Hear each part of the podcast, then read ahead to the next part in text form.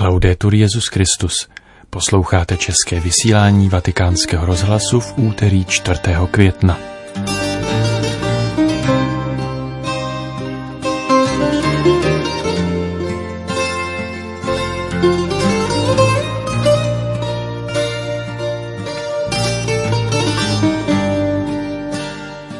Zprávy vatikánského rozhlasu. Vatikán.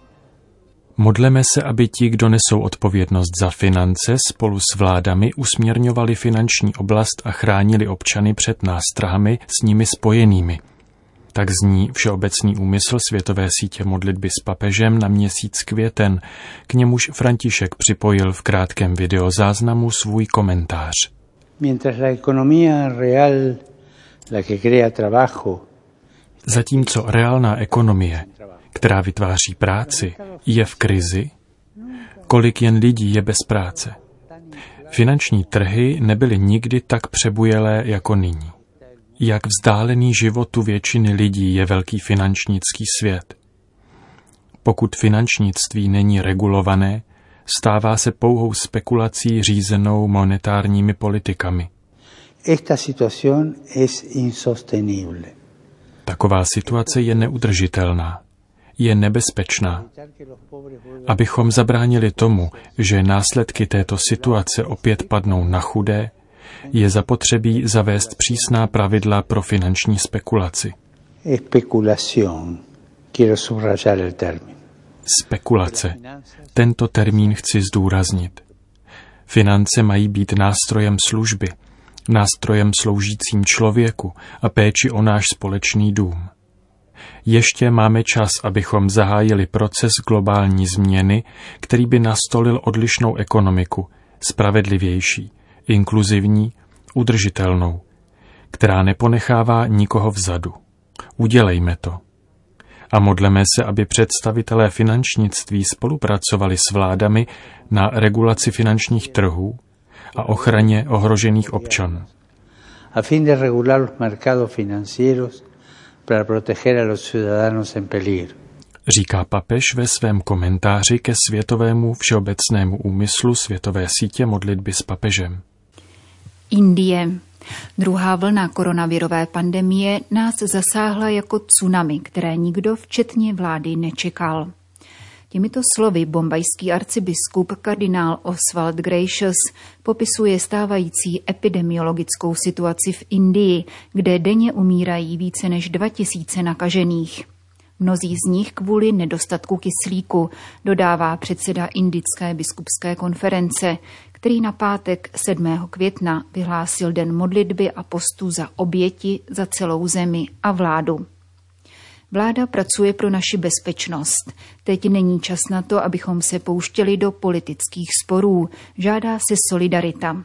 Dodává pro agenturu SIR kardinál Gracious, který se v příštím týdnu prostřednictvím videokonference zúčastní jednání s papežem v rámci Rady kardinálů. Nové rozšíření nákazy zastihlo Indii nepřipravenou, vysvětluje dále – což se projevilo na nedostatku nemocničních lůžek, antivirálních léků, kyslíku a očkovacích vakcín a zapříčinilo vážnou humanitární krizi. Nakažených je mnohem více než odhadovaných 19 milionů obyvatel Indie. Kardinál Gracious apeloval na dodržování vládních opatření a prostřednictvím zpravodajské agentury požádal o modlitbu za rychlé překonání krize, která by podle odhadů měla kulminovat v polovině května. Do té doby mohou počty zemřelých růst do nekonečna. Obává se v rozhovoru pro vatikánský rozhlas provinciál indických kamiliánů otec Baby Elixal. Právě kamiliáni za tohoto extrémního stavu nepřestali pracovat pro obyvatelstvo 15 indických spolkových států. Reagujeme na dvojí viditelnou dimenzi této krize. Za prvé zdravotnickou péčí, za druhé humanitární podporou. Místní projekty, které probíhají ve spolupráci s jinými náboženstvími a neziskovými organizacemi, jsou skutečným požehnáním pro tisíce rodin, škol, sirotčinců a vesnic, říká provinciál řeholního společenství kamiliánů. Katolická církev se aktivně účastní pomoci postiženým, a to prostřednictvím sociálních služeb jednotlivých diecézí a diecézních charit. Jedním z nejdůležitějších počinů bylo utvoření týmů zvaných Samaritan Force, tedy takzvaných samaritánských týmů, které se zasazují o důstojné pohřbívání zesnulých, nehledě na jejich krédo, kastu či barvu pleti. Vatikán. Na slavnost na nebevstoupení páně bude papež František sloužit mši svatou pro myanmarské věřící, kteří žijí v Římě. Modlitba svatého otce navazuje na četné výzvy k dialogu a smíření v zemi prožívající po únorovém převratu dramatický nástup vojenské diktatury. Zprávu podala včera prefektura papežského domu. Papežská bohoslužba pro mianmarské věřící se bude konat v neděli 16. května a začne v 10 hodin dopoledne u oltáře katedry ve vatikánské bazilice. Papež František opakovaně vybízel k upuštění od násilností ze strany vojska i manifestantů. Dialog ať převládne nad represí, soulad nad roztržkou a mezinárodní společenství nechť poskytne nezbytnou pomoc, aby aspirace mianmarského lidu nebyly udušeny násilím. Krve prolití nic nevyřeší. Vybízel papež při generální audienci již 17. března v jednom z mnoha apelů na pokojné vyřešení situace v Myanmaru. Vatikán, Švédsko. Navzdory pandemii dosáhly výdaje na zbrojení v loňském roce rekordní výše, informuje letošní zpráva Štokholmského mírového institutu. Afrika je světa dílem, na kterém lze zaznamenat největší nárůst těchto výdajů, zatímco Spojené státy americké jsou zemí, která sama o sobě utrácí více než třetinu celkové částky. Italský historik a odborník v oblasti geopolitiky Mauricio Simoncelli této souvislosti považuje papežovi výzvy k odzbrojení za jediný rozhodný a přesně formulovaný mezinárodní hlas. Světové bohatství v roce 2020 vzhledem ke koronavirové pandemii pokleslo o 4% kdežto náklady na zbrojení ve světě, který se nadále potýká s COVID-19, za minulých 12 měsíců vzrostly o 2,6 Čísla hovoří jasně. Od roku 1988 se za zbraně neutratilo tolik peněz, konkrétně téměř 2 biliony dolarů. Jde o rekord jak v 21. století, tak od konce studené války. S výjimkou novorozenců a stoletých obyvatel planety to znamená, že každý člověk do zbrojení investoval 250 dolarů. A to v roce, kdy sociální a pracovní činnost doznala takových změn, jaké se neprojevily od druhé světové války. Podle výroční zprávy Štokholmského mezinárodního institutu pro výzkum míru se o polovinu vydané částky, tedy 1 bilion dolarů, dělí pět zemí s nejvyššími armádními výdaji. Spojené státy americké, Čína, Indie, Rusko a Spojené království, nasledované Saudskou Arábií a Itálií. Afrika zaznamenala vůbec nejvyšší nárůst armádních výdajů v rámci celého světa, a sice v Ugandě o 40 Stala se tak světa dílem, kde se v loni nejvíce zbrojilo, ačkoliv to ve světovém měřítku představuje o málo více než 2%, tedy asi dvacetinu částky, kterou na zbraně vynaložily Spojené státy americké. V Evropě do zbrojení nejvíce investovali Maďarsko a Rumunsko, kdežto Bulharsko zbrojní výdaje výrazně omezilo. Spolu ve světovém měřítku s Libanonem a Súdánem. Papež František opakovaně požadoval, aby se investice určené do zbrojení využily ve školství a zdravotnictví, což by přispělo také ke smíření mezi národy a státy. Nelze předstírat, že se neutvořil dramaticky začarovaný kruh pojící ozbrojené násilí, chudobu a nerozumné, netečné vytěžování životního prostředí. Tento cyklus zabraňuje smíření, umocňuje pošlapávání lidských práv, přikáží udržitelnému rozvoji. Prohlásil papež v nedávném knižním rozhovoru s vatikanistou Doménikem Agasem.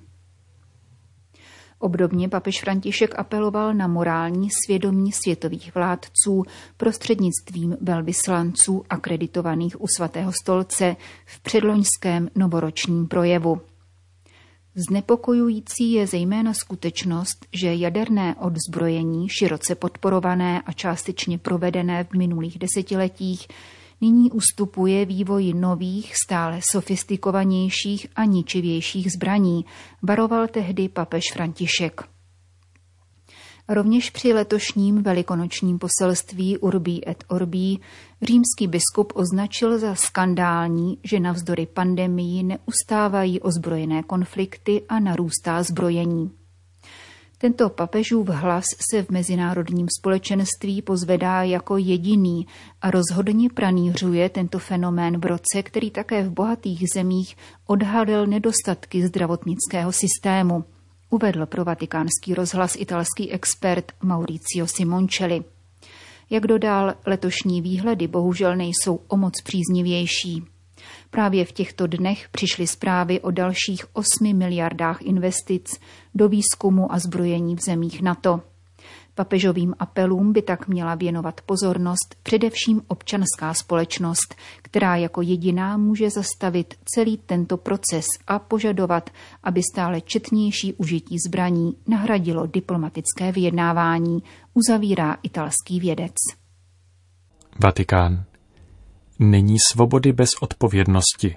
Komunikace je člověk, který komunikuje, říká prefekt Úřadu pro sdělovací prostředky Paolo Rufini.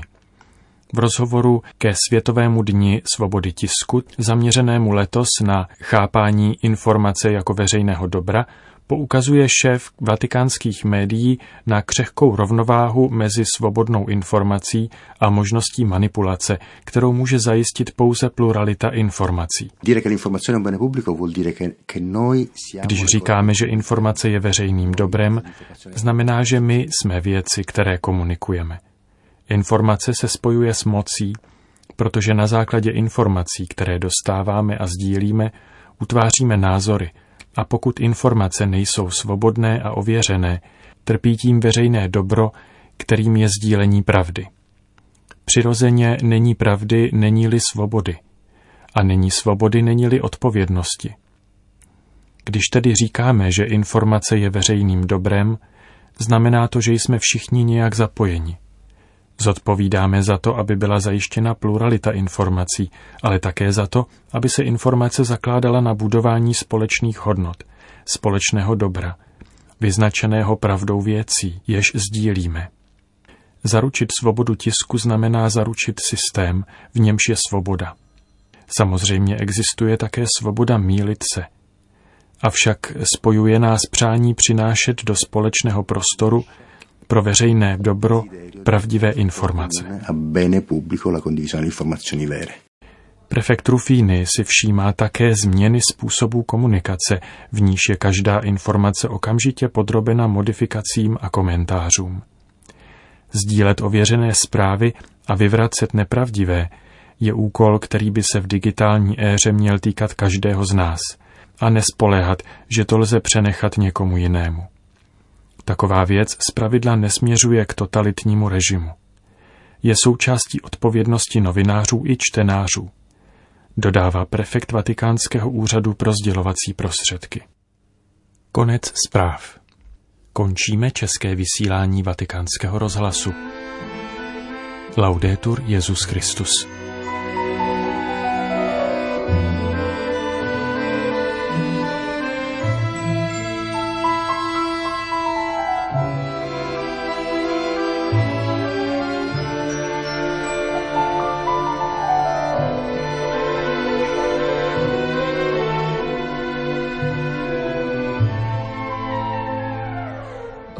Je voudrais tant que tu te souviennes des jours heureux où nous étions amis. En ce temps-là, la vie était plus belle et le soleil plus brûlant qu'aujourd'hui.